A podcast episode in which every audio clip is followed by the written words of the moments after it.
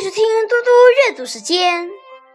今天我要阅读的是西梅内斯的《我不知道》。我不知道应该怎样才能从今天的岸边一跃而跳到明天的岸上。滚滚长河。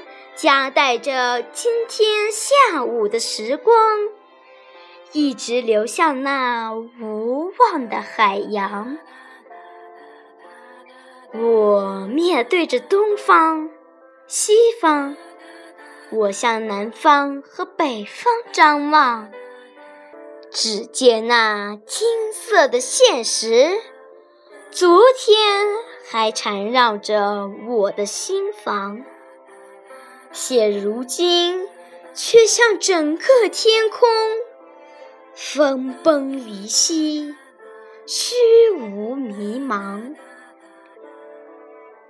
我不知道应该怎样，才能从今天的岸边一跃而跳到明天的岸上。